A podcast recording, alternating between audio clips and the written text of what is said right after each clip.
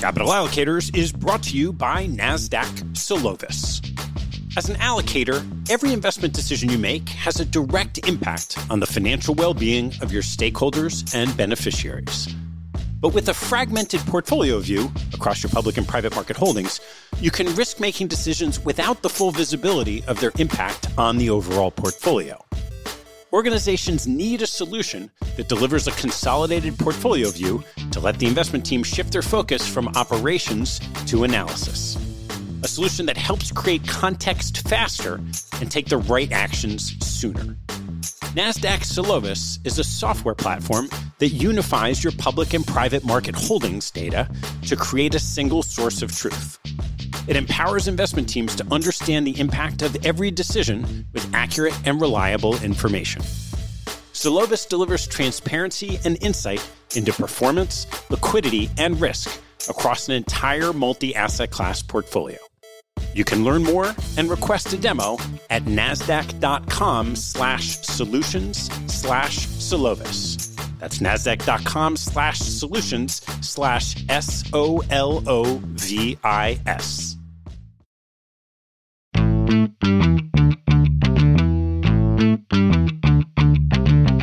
Today's show is sponsored by ThirdBridge. ThirdBridge is a widely used provider of expert interview transcripts whose clients include past guests on the show. Their content covers both public and private companies in any sector across all the major geographies around the world. To give you a sense, last year over 16,000 investment professionals from 1,000 firms across private equity, public equity, and credit downloaded approximately 500,000 interview transcripts from Third Bridge Forum.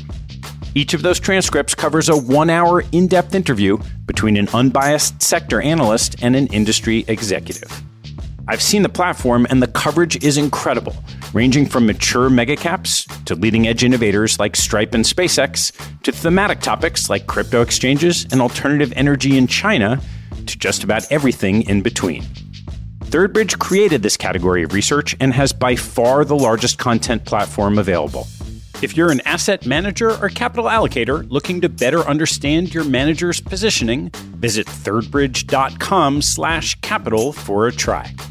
Today's show is also sponsored by Janus Henderson Investors. In an environment where allocators face more questions than answers, having a trusted partner is critical. Janus Henderson Investors is committed to building partnerships with institutional investors based on collaboration, insights, and transparency, with the goal of helping clients generate desired investment outcomes. With 26 offices and 350 investment professionals worldwide, Janus Henderson has the scale to offer global perspective across equities, fixed income, and alternatives, and the depth to offer local expertise and support for clients. To learn more about partnering with Janus Henderson, visit janushenderson.com slash US institutional.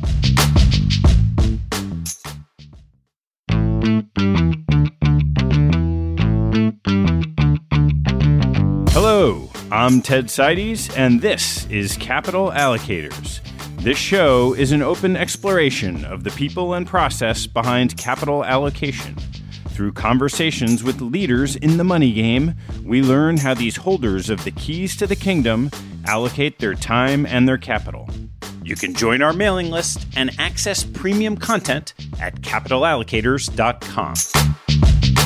My guest on today's show is Louis Vincent Gave, the founding partner and CEO of GaveKal, one of the world's leading independent providers of macro research, and GaveKal Capital, a manager of $2.7 billion in assets.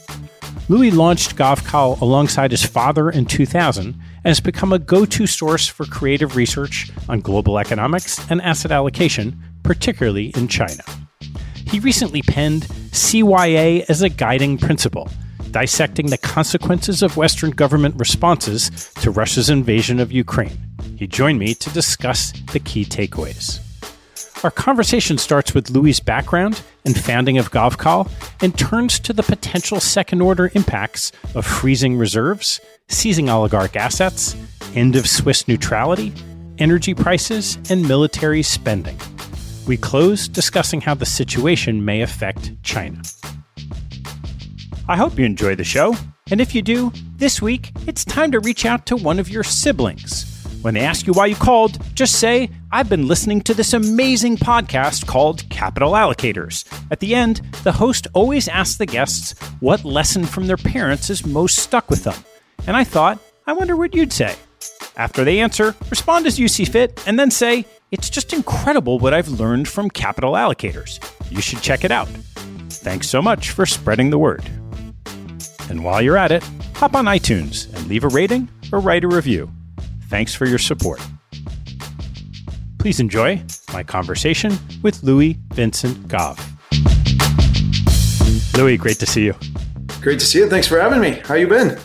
I've been well, thanks. This is the first time I've had you on the show, so I thought maybe it would be helpful to give a little context before we dive in on the Ukraine situation. And why don't you just start with your background and what it is you do, how you got there?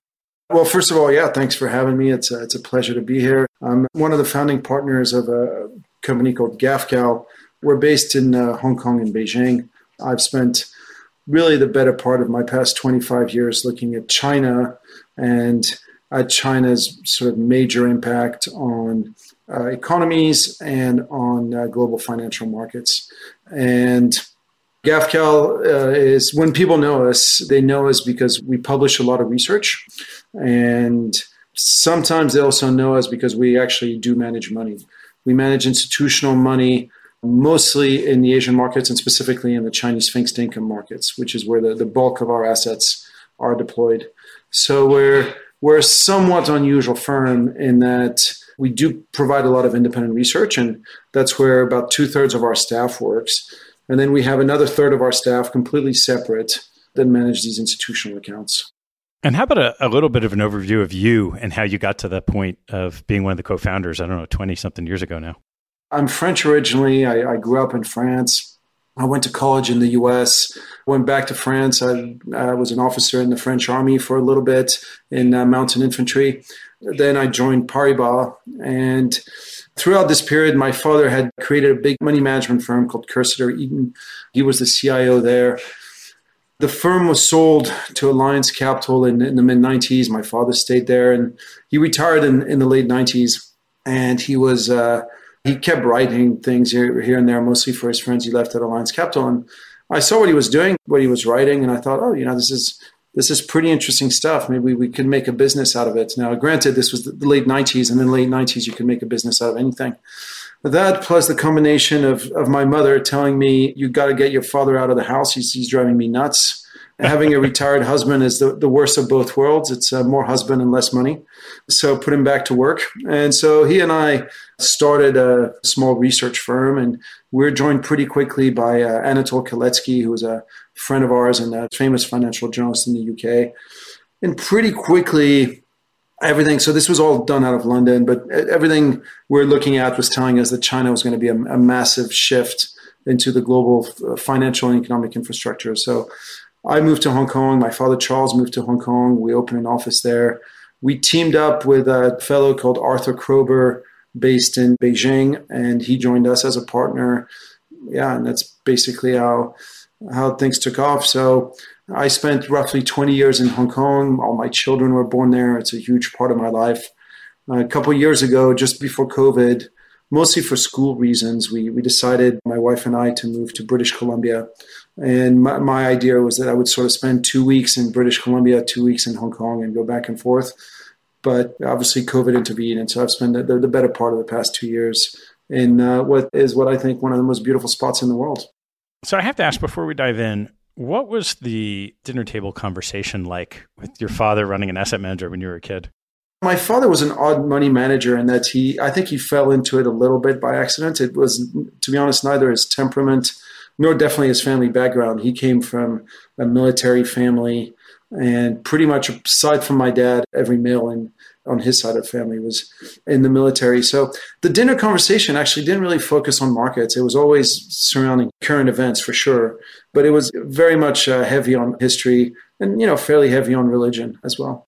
Well, you just wrote this recent piece that relates to what's been happening in your perspectives, starting with the famous letters CYA. And I would love to just have you walk through some of your takes on the current situation and the parallels that you're drawing from it. Just in case people don't know, CYA stands for Cover Your Ass. And I fear that this is increasingly how policy gets done in the Western world. At least that, that's the thesis of the piece that you mentioned. And I wrote a first CYA piece uh, surrounding COVID. And at the time of COVID, what became pretty clear to me was that you obviously had a tough event unfold, you know, the start of this pandemic, and a clamor all of a sudden rises on social media. Oh, you know, something needs to be done. And so you get, I don't know if you've ever followed the British TV show, it's one of my favorites called Yes, Prime Minister, where time and time again, the politician is in a situation where something must be done. This is something, so let's just do that, regardless of whether it works or not. That's almost irrelevant. And I think we saw that in spades with COVID. It was a case of every week something had to be done before the previous thing that had been decided had even been implemented we were already moving on to new measures so you know mask mandates and shutting down schools and full lockdowns and so on and so forth regardless of whether it worked or not and so with this framework i think we're seeing exactly of course the same thing with the ukraine situation you have a horrible event that occurs, you know, the invasion of Ukraine by Russia. And the clamor is, of course, for, for something to be done. And before we even have a chance to think, okay, what is this something that we should do to deal with this? We just implement a bunch of measures, one after the other. The, the first measure is the freezing of Russia's central bank reserves. The second measure is the seizing of the oligarchs' assets. The third measure is the seizing of Russians' bank accounts in Switzerland. The fourth is massive increases in military spending. And before we've even had a chance to stop and think, hold on, if we do this, what are the consequences of that? Already we're moving on to the next measure. And so this is the world we now live in where policy doesn't get discussed in parliaments or in Congress. Politicians don't run on campaign issues, etc. It's something bad happens, quick, let's have let's have a policy and we'll figure out later what the consequences are. Now, when it comes to these measures that have just been taken, the confiscation of the oligarchs' assets, the freezing of their bank accounts in Switzerland, the freezing of Russian central bank reserves, I think these are potential enormous consequences to these actions. And people haven't really thought through them. Well, let's walk through them one by one, and maybe we'll just go in order. So, freezing of Russia's reserves, we have seen as a really a new measure here in trying to control what's happening in the world through economics. Would love to get your take on the effectiveness and then the potential consequences, maybe the unintended consequences. Absolutely. Look, I think it's a massive shift. It's enormous. And here, let me start off by just acknowledging that we're, of course, all the fruits of our own experiences. And for me, one, one of the key events in, in my career, partly because I, I had just started working in financial markets, was the Asian crisis. The speed at which Asian markets unraveled in front of, of my very eyes in 97, 98, just as, as I'd started covering those markets and it's called the Asian crisis, but it was really a broader emerging market crisis because Turkey also hit the wall. Obviously, Russia hit the wall. Brazil and Argentina ended up hitting the wall. And I think when you come out of the Asian crisis, most emerging market policymakers adopt an attitude of never must this happen again. Never must my entire middle class be wiped out in the space of a few weeks. And to make sure that this never happens again, I must basically maintain an undervalued currency, maintain strong trade surpluses that I recycle into US treasuries or German bonds and basically build myself a nice big safety cushion in foreign bonds. Now, as emerging markets do this for really 25 years, I think what happens on the other side in the Western world is in the Western world, we just get used to massive budget deficits being funded year in, year out without any question. And so you end up to where we've been in the recent years, where you have money supply growth growing at double digits and budget deficits that are four, five, six, eight, nine percent of GDP, and no financial consequences for government. There's always somebody to fund these massive deficits, even as, frankly, the the attractiveness of Western bonds keeps on deteriorating. Today, you look at Germany, you look at France, you look at Britain, you look at Canada, you look at the US. All of these bonds now offer real yields of anywhere between minus three and minus five. But the reason, of course, emerging markets keep on buying these bonds is not for any return on capital, but it's because of the perceived safety of capital. It's again the view that if there's a crisis, I need to have US treasuries. Of course, Russia is now in a massive crisis. And what we've told Russia is that money that you thought was yours is no longer yours. Because that money is yours only if you behave in an appropriate way. If you start acting like a jerk, then we're going to confiscate your money. So we've just shifted the rules of the game. We've just shifted the rules of the game from this money is yours regardless to not only are the returns on capital on this money absolutely horrendous, and you're basically destroying capital over time with minus three to minus five percent real rates, but also if you don't do what you're told, then we're going to take your money away. And so, and I've had this discussion since the Ukraine invasion, and this measure was announced with a lot of clients. And the pushback is always, well, if you follow international law, then you don't have anything to worry about. But this is all well and good, of course, if you're France and if you're Germany and if you're Britain, you're going to trust the US to not, excuse my French, but to not screw you over. But what if you're China? What if you're Saudi Arabia? What if you're the Sultan of Brunei? You're going to worry about getting canceled from one day to the next. What if tomorrow China does invade Taiwan? Does that mean that it's one and a half trillion dollars of US treasuries go poof? What if tomorrow, if you're Saudi Arabia, what if tomorrow 20 Saudi citizens decide to once again hijack a US airliner and drive it into the Sears Tower or into the Empire State Building? Does that mean that Saudi's reserves get canceled? So all of a sudden, I think it's pretty clear that with this Russian invasion, a new sort of iron curtain has fallen on Europe. On the one side, you have Russia and Belarus. On the other, you have pretty much every Western democracy. And the Western democracies are telling the emerging markets, like Brazil, like Saudi Arabia, like India, like China, telling them, come and join us on our side of the Berlin Wall, and we'll guarantee you that your assets will be safe.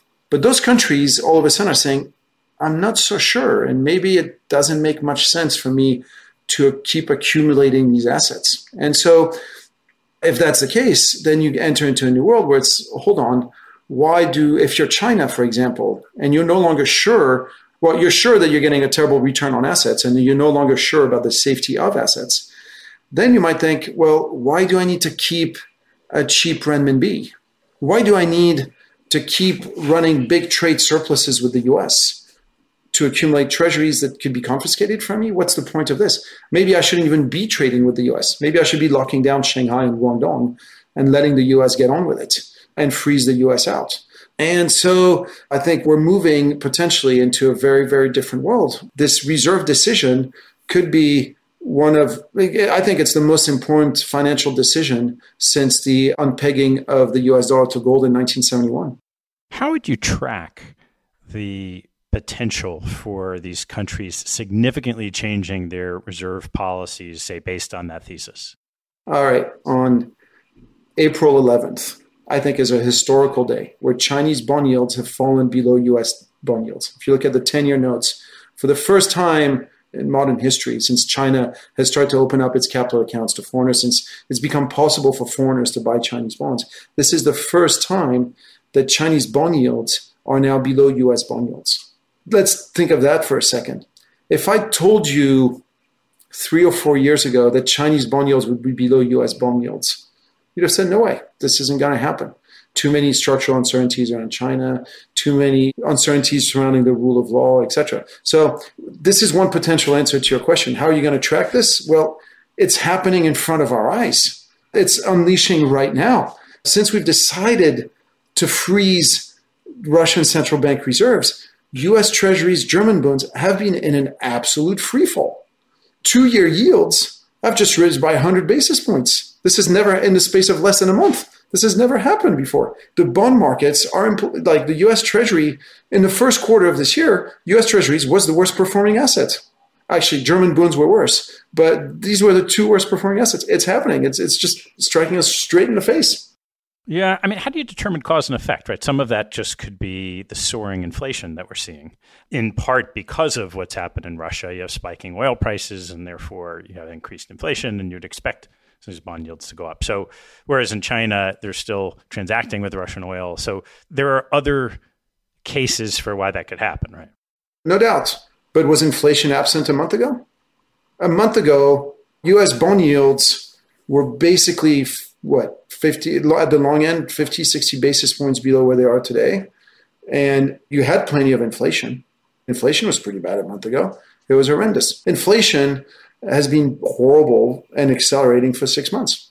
You're right that you know the Russia war makes everything worse. It makes the energy crisis worse. It makes the supply chain dislocations worse. And it does make the inflation problem worse. No doubt about it and you're also absolutely right that it probably makes it worse for the Western world than it does for China.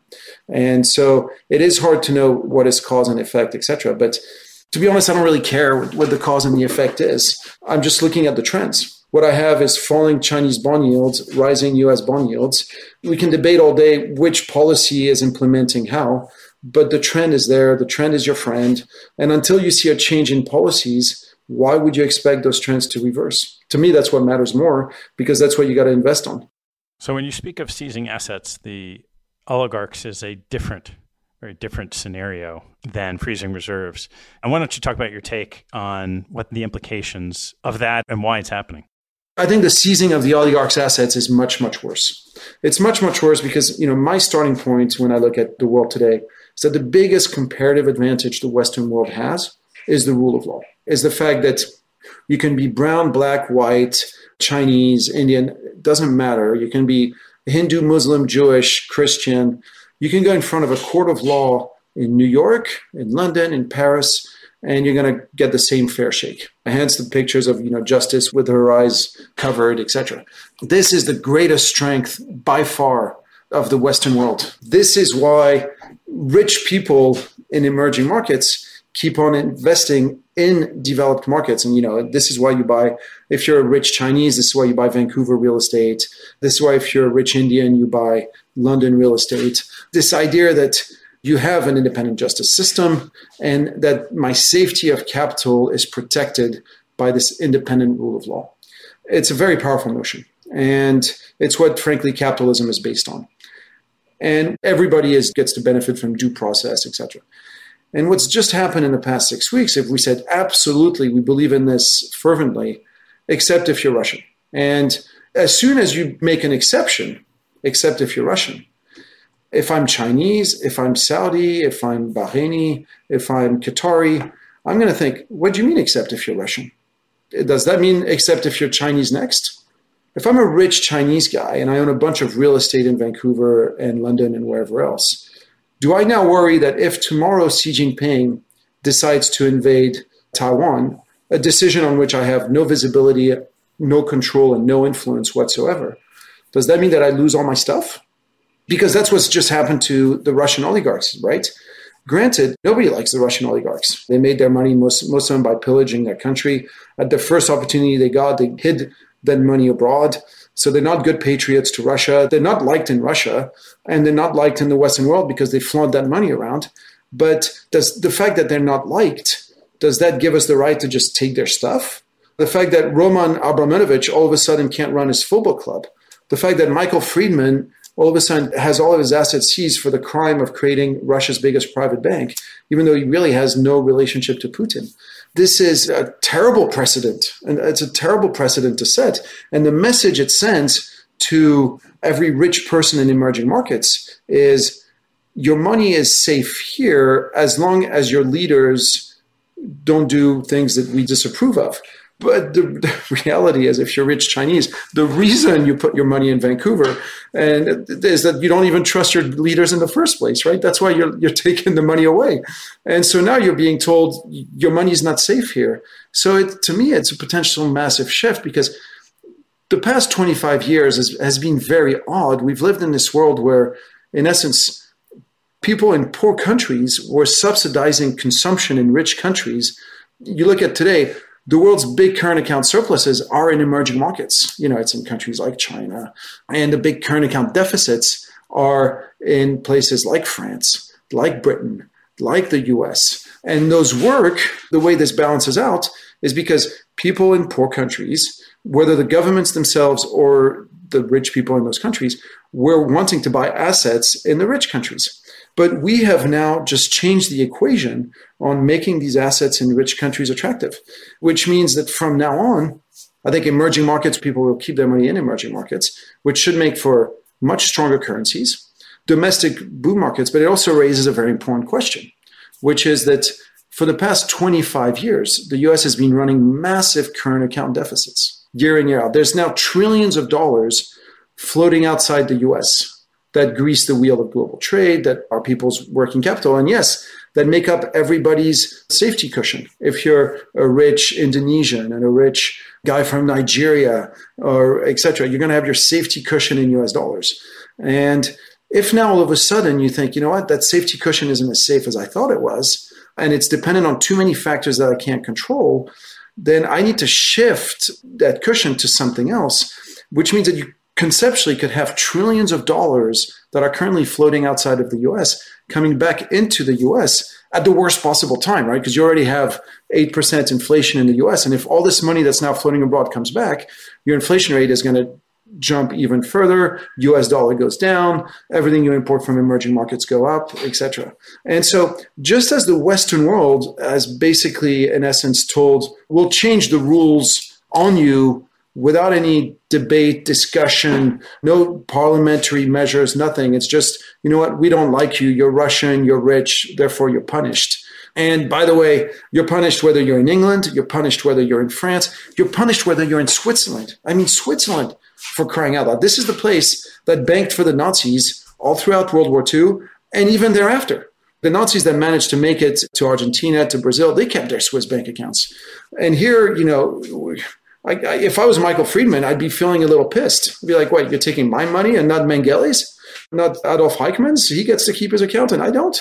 And so, all this to say that this is a dramatic shift with many consequences. The, the most obvious one for me is you're going to have to have the birth of new financial centers, which might be Hong Kong, might be Singapore, might be Dubai, but money will be starting to move away from Western world. I want to take a break in the action to tell you about NetSuite by Oracle, helping businesses accelerate growth and run better with a suite of ERP, financial, CRM, and e commerce products. Here are three numbers for you to remember 36,000, 25, and 1. 36,000 is the number of businesses that have been upgraded to NetSuite by Oracle. NetSuite turns 25 years old this year that's 25 years helping businesses do more with less, close their books in days, and drive down costs. And one, because your business is one of a kind. Get a customized solution for all your KPIs in one efficient system with one source of truth. Manage risk, get reliable forecasts, and improve margins. Everything you need all in one place. Right now, download NetSuite's popular KPI checklist designed to give you consistently excellent performance absolutely free at netsuite.com slash allocators. That's netsuite.com slash allocators to get your own KPI checklist. netsuite.com slash allocators. And now back to the show. Yeah, well, that's the key question, right? If you feel your assets are less safe in dollars, you have to do something else. What do you think that something else is today? Well, so look, I think the today, if you're a, a, rich Russian tycoon, a rich Russian oligarch, you probably wish you had, I don't know, 30, 40, 50 million bucks in gold bars, and that you probably had 30, 40, 50 million bucks in bitcoins on a USB key somewhere. Because what we now know is a how quickly the rules can change and how quickly things can unravel and how everything can get seized in a heartbeat. And so if you're, I think, a super rich guy, you probably think I need to have some assets that are off the grid, for lack of a better word. And there's only two of them really. It's gold and it's Bitcoin. So that if I need to leave and I can leave somewhere and I can leave with 50 million bucks in Bitcoin, and if that means I need to move to Dubai or I need to move to China or I need to move to wherever, I can do so. So that's, the, I would say, the, the first order consequence. All of a sudden, a bigger bid for the second order consequence, if I'm a very rich guy, is I probably need to have many more bank accounts than I thought I did. Before I could think, okay, I'll have all my money in my bank account with UBS at Zurich, in Zurich, because nothing's going to happen there.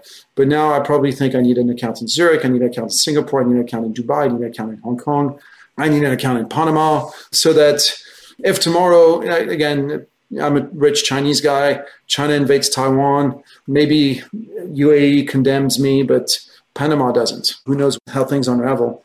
So that's the second order consequence. But the third order consequence is is all the repercussions from that. So here, Switzerland for me is the best example. Switzerland has been for the past 10 years one of the biggest buyers of the 50th large cap large cap growth growth large cap stocks in the world. It basically sits on the bid day in day out.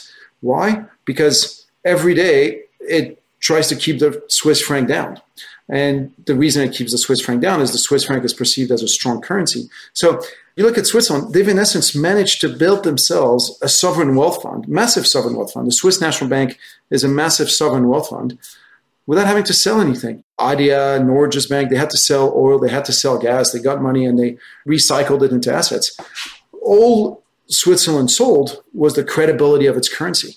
And because people wanted that, it's now one of the top 10 shareholders in Apple, one of the top 10 shareholders in Microsoft, etc. But this may no longer be the case. People may no longer think, okay, Switzerland is the ultimate safe assets, therefore I need to have my Swiss francs, etc. Instead of buying Swiss francs, people may now be selling it and so the days of the Swiss franc sitting on the bid of every large cap tech stocks may be behind us. And so lots of consequences. The reality is when you start changing the rules of the game, you never know quite how things happen. You change the rules and people adapt, then the game goes on. So we're going to take a quick break from the conversation to tell you about Paragon Intel. There's a reason that the world's top hedge funds use Paragon Intel to drive alpha.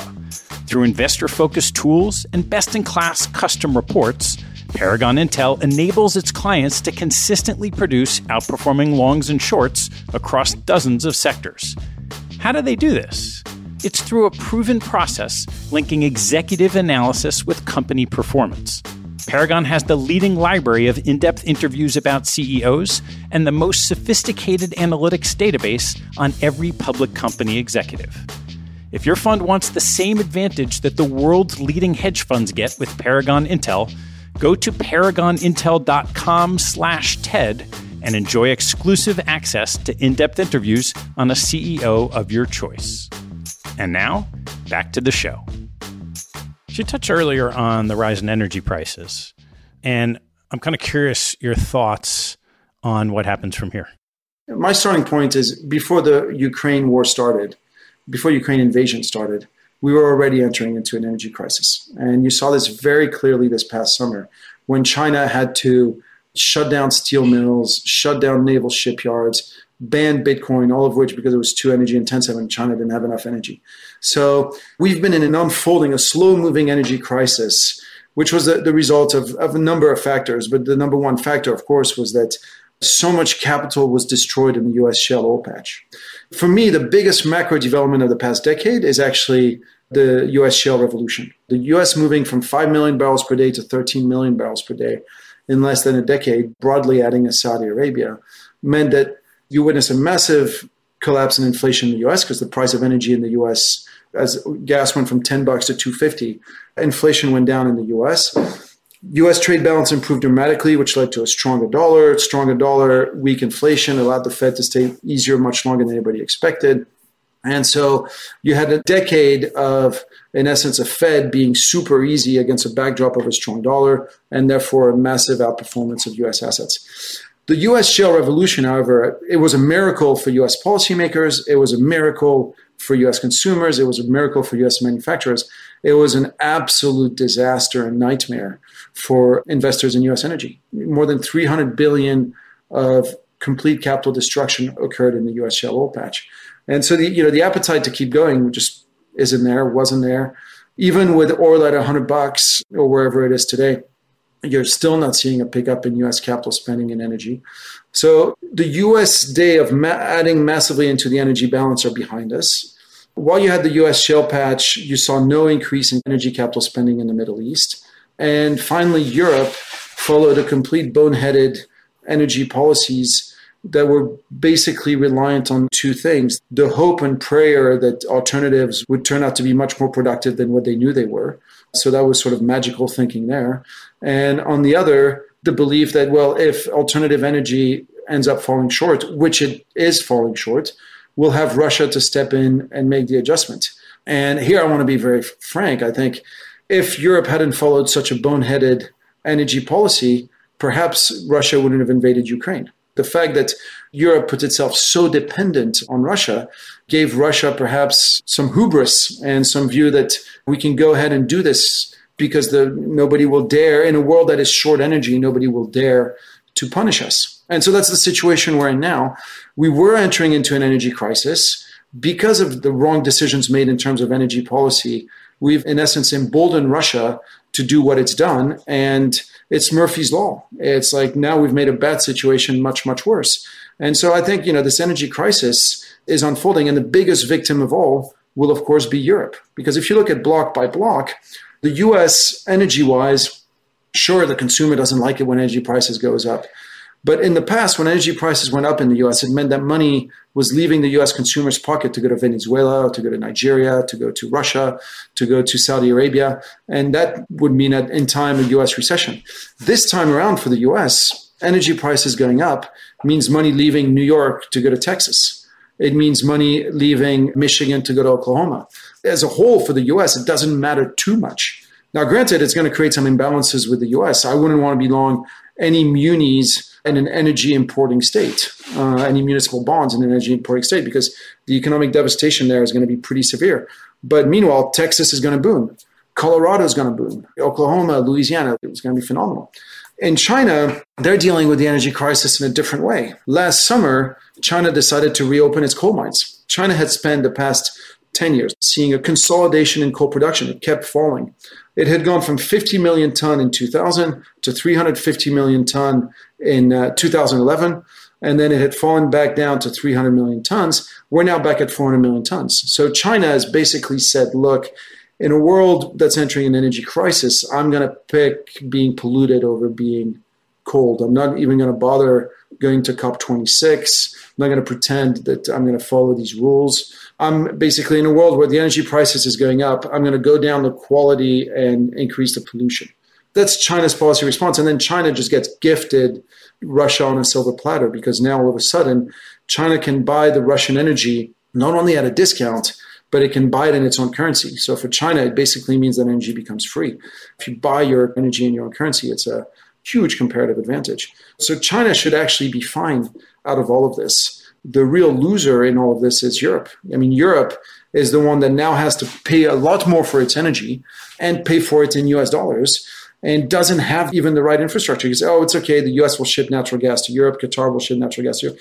We don't have the infrastructure. We don't have the boats, we don't have the ports, we don't have the terminals to bring in the gas. It's Europe is in pretty dire straits. And so Europe will be, as today we're in an inflationary boom, global growth is pretty decent and, and inflation is still very strong. The breaking point, the weak link in the system is Europe. So you, you have to monitor Europe because that will be the part that will hit the skids. As the energy price goes up, Europe will go bust. The only question is at what price? So you talked earlier about this increase in military spending as well. Yeah, we are seeing military activity we have not in decades. So just again, would love your thoughts on what this means and the implications of this quick action. Yeah, well, again, I think it's the the CYA thing. It's like, oh, something bad happens, something needs to be done. Increasing military spending is something, so let's do that. But you know, what, what have we announced? We've announced, well, look at Germany being the prime example of this. So here's a country with whatever it is, I think it's seven and a half percent inflation right now, and significant budget deficits. And inflation is never popular anywhere, but in Germany, as your listeners know, it comes denoted with some very heavy historical context. The, the, the, German population is definitely not keen on, on inflation. And as you're dealing with this inflation crisis, you also have an immigration crisis, not one, but two immigration crises looming, right? The first one, of course, is the immigration from Ukraine, which is understandable. Millions of Ukrainians are showing up in Europe, and it's our duty, of course, to, to help all these refugees. And you know that most likely, soon enough, you're going to get a refugee crisis coming in from North Africa and the Middle East, least if only because of soaring food prices and soaring energy prices and the extremely likely political instability that high food prices and high energy prices tend to unleash. Last time, if you go back to the last time food and energy prices went through the roof in 2011, you basically had the whole of Southern Europe that went bust. Greece went bust, Italy and Spain almost went bust. And of course, you had the whole Arab Spring that unleashed a wave of immigrants into Europe. So, same causes, we should probably expect same consequences. If you're a European policymaker today, you should be bracing yourself for these events and figuring out okay, how do I tackle these, these problems? Is buying a bunch of warplanes from Lockheed Martin and buying a bunch of missiles from Raytheon really the best approach to this? To me, it, it strikes me as smart as France building the Maginot Line in the 1930s. And I say this for a few reasons. The first is we've seen with this Ukraine conflict, but also with the Armenia Azerbaijan conflict, or frankly, with the Yemen Saudi Arabia conflict, that warfare is changing. Technologically, it's not what it used to be. You can now buy these planes that Lockheed sells. They go from anywhere from 120 million bucks to to 300 million bucks with and it takes a couple million bucks to train the pilots and then they get taken out by drones produced by Turkey that cost 750,000 bucks just like the tanks do. One of the big lessons out of Ukraine is the, the struggle that Russia's had to control the skies, even though it has 20 times as many planes as Ukraine because Ukraine is loaded with drones. Warfare is changing in front of our very eyes.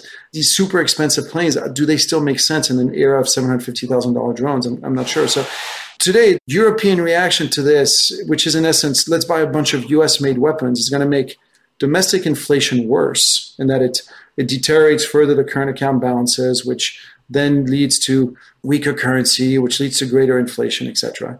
It's poor public spending in that you're going to get no return on that money. And it's frankly, I think, poor military spending. So it's again, it's something bad happens. Let's completely change in less than 48 hours how we decide to spend on budgets. Let's decide, oh, let's let's oh quick, let's do something. Okay, let's order 35 planes from the US. That's something.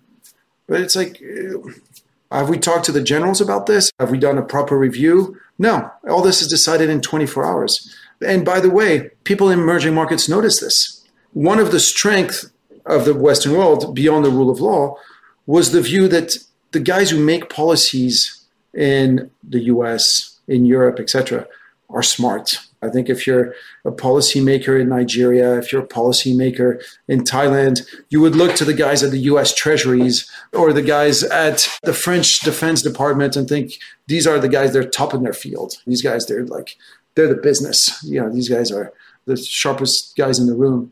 Louis, there's a lot of reason to be pessimistic in everything you've said. And I'm wondering as you look out, where do you see windows of opportunity? I'm actually a cheerful and hopeful guy. I don't mean to depress your listeners, but the reality is we nonetheless have to acknowledge that the investment environment is changing in front of our very eyes, that uh, we live in a world with greater uncertainty. And making a lot of money at a time of tightening monetary policies, which is where we are, rising energy prices, which is where we are, and most likely tightening fiscal policy, which is where we'll be heading, at least in the US following the midterm elections.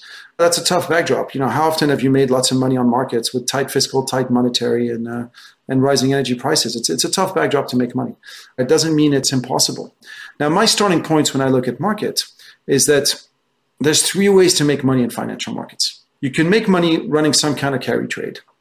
You can make money running some kind of momentum trade and you can make money running some kind of return to the mean trade. Now, the reality is the past decade has been the era of the momentum investor and to some extent the era of the carry trade guys because you could always count on the central banks having your back and collapsing interest rates and printing money, etc. What I would like to suggest to you is that the era of the momentum investor and the era of the carry trade investor are now done. We've entered the period of the return to the mean investor. And what we're seeing in the markets for the past six months is that all the undervalued assets are thriving. Whether you're energy, whether you're materials, whether you're Latin America, whether you're commodity currencies, whether you're a lot of the emerging market currencies, this is what's going up. This is the new trend, and this is what you have to play.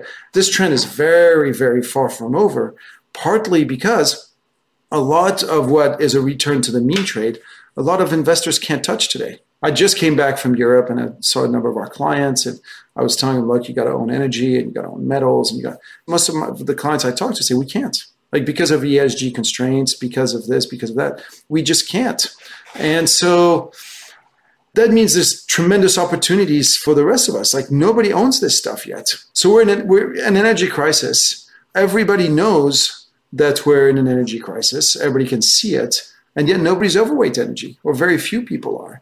I think that's great. Where are the opportunities today? Well, look at it this way for 25 years, emerging markets have had to maintain undervalued currencies to always accumulate US treasuries to always accumulate US dollars. If this is potentially, and I'm not saying it is, but I think there's a good chance it could be over, then the opportunity set in emerging market bonds and emerging market currencies and even in emerging market equities is simply enormous. I look at emerging markets today, both in relative terms when it comes to valuation, but also just on fundamental terms when I look at the shift, the structural shifts that are undergoing in the world the Western world basically doing everything it can to undermine the very strength of its system by undermining its rule of law, by undermining the sanctity of property rights. That leaves me super bullish in emerging markets. I want to own a lot of emerging market debt today. So, one last question, which is if we turn this lens to your wheelhouse of China, right? Very early on, there was this question oh, what does this mean about China's potential to invade Taiwan? Where are your thoughts on the local scenario for you based on this? So I've never been a big believer in China invading Taiwan. And nothing that's really happened in the past six weeks has changed my mind on this. Perhaps even the, opposite. This Ukraine invasion has shown that invading a country is not easy. And we've known that. I think we saw it with Iraq, we saw it with Afghanistan, we saw it with the Saudis in Yemen. How often does the invader get to win? Invading is tough business. And so I was never a big believer. And and by the way, invading over the sea is extremely hard, extremely hard. And so I was never a big believer in, in China invading Taiwan in the first place. And I would say that the sanctions that Russia has been hit by, the struggle that their army has had, if anything, it really highlights to Xi Jinping that the risks are really pretty big. It'd be a hell of a dice to roll to go ahead with this. So, in, that respect, I could say that this is going to sound callous, but if you want to look for a silver lining to this horrible Ukraine situation, perhaps this is it. If ever Xi Jinping had thought of invading Taiwan, he'll now think twice and three times and four times. And not only that, but the people around him, because China, you know, China's a dictatorship as well, but it is a dictatorship of the Politburo more than one man. Now, granted, Xi Jinping has accumulated more power than his predecessors, but they're still a Politburo. So even if Xi Jinping said tomorrow, let's do this, probably the Politburo would grow a backbone and say, let's not. If you want to look for a silver lining to this horrible Ukraine mess, for me, that's it. All right, Louis, I don't want to let you go without asking a couple of fun closing questions. So, what's your favorite hobby or activity outside of work and family? Well, I'm very involved in rugby. My dad and I own a professional team in France called the Biarritz Olympique. I still play myself, actually, and uh, I used to coach, I've refed. So I'm very involved in that. And it's been a big part of my life. Where, where I come from in the south of France, rugby is a very, very big part of the culture, uh, of the cultural makeup of, uh, of the, I would say, the, the identity of the place. And, and I guess you can take the, the boy out of the southwest of France, but you can't take the southwest of France out of the boy. What's your biggest investment pet peeve? My biggest in- investment pet peeve probably is, and it's not a pet peeve, but it's it's a frustration I've had over 15 years is people applying things that work in a country and looking at China and saying, because it happened this way in the US, it will happen this way in China. And sort of not taking into account all, all frankly, all the differences of, of the local system. This has been for me the most obvious. I, I've spent way too many hours of my lifetime explaining over the past 15 years that the Chinese banking system wasn't about to implode, that the Chinese real estate bubble wasn't going to lead to the bankruptcy of every Chinese bank and wasn't going to lead to a massive devaluation of the renminbi. I think part of the problem, oh, this view of China being about to implode, really came to the fore in the wake of the US crisis. So many investors saw, okay, US had a real estate bubble, real estate bubble imploded and the US banks went bust and so then they can't come to China and say, oh, China has a real estate bubble. Ergo, it's going to burst. Ergo, the Chinese banking system is going to burst and everything's going to collapse. And the reality is, you're comparing, it's not that you're comparing apples and oranges, you're comparing apples to tennis balls. they're not. It's not even the same fruit. It's not the same system. It's not. And so all, all the rules that you think you know, you, you can't apply. Which two people have had the biggest impact on your professional life? Look, I know this is going to sound corny, but it's hard not for me not to mention my dad. He and I have been in business together, and he's, he's taught me a lot, a lot of what I know. And and frankly, I, I would say the other one is is my other business partner, Anatole Kaletsky. The three of us have now been together for more than 20 years, which is you know for a partnership is that's longer than most people's marriages. I don't think over these 20 years we've ever had a single fight. And what is amazing is we have completely different worldviews and completely different political opinions. And you would look at any market situation, and we seldom have the same feeling about it. And to me, this is what has made our strength as a firm, to be honest, is our tremendous disparity of beliefs, of thoughts. And these two guys have definitely had the greatest influence on me. What teaching from your parents, or touched on your dad, has most stayed with you? To always walk a mile in somebody else's shoes. Before you get in a fight with anybody, walk a mile in their shoes. Like this, when you fight, you're a mile away and you have their shoes. And it's, uh, so no, always try to see things from the other person's eyes. All right, Louis, last one. What life lesson have you learned that you wish you knew a lot earlier in life? Get up earlier and work harder. The harder I work, the luckier I tend to be. I look at big parts of my youth as perhaps being somewhat misspent. I could have done better, but I learned it in time. Louis, thanks so much for sharing your views and taking the time. Absolutely my pleasure. Great to see you. Thanks for listening to the show. If you like what you heard, hop on our website at capitalallocators.com where you can access past shows, join our mailing list, and sign up for premium content. Have a good one, and see you next time. An important disclaimer from Janus Henderson Group plc. Investing involves risk, including the possible loss of principal and fluctuation of value.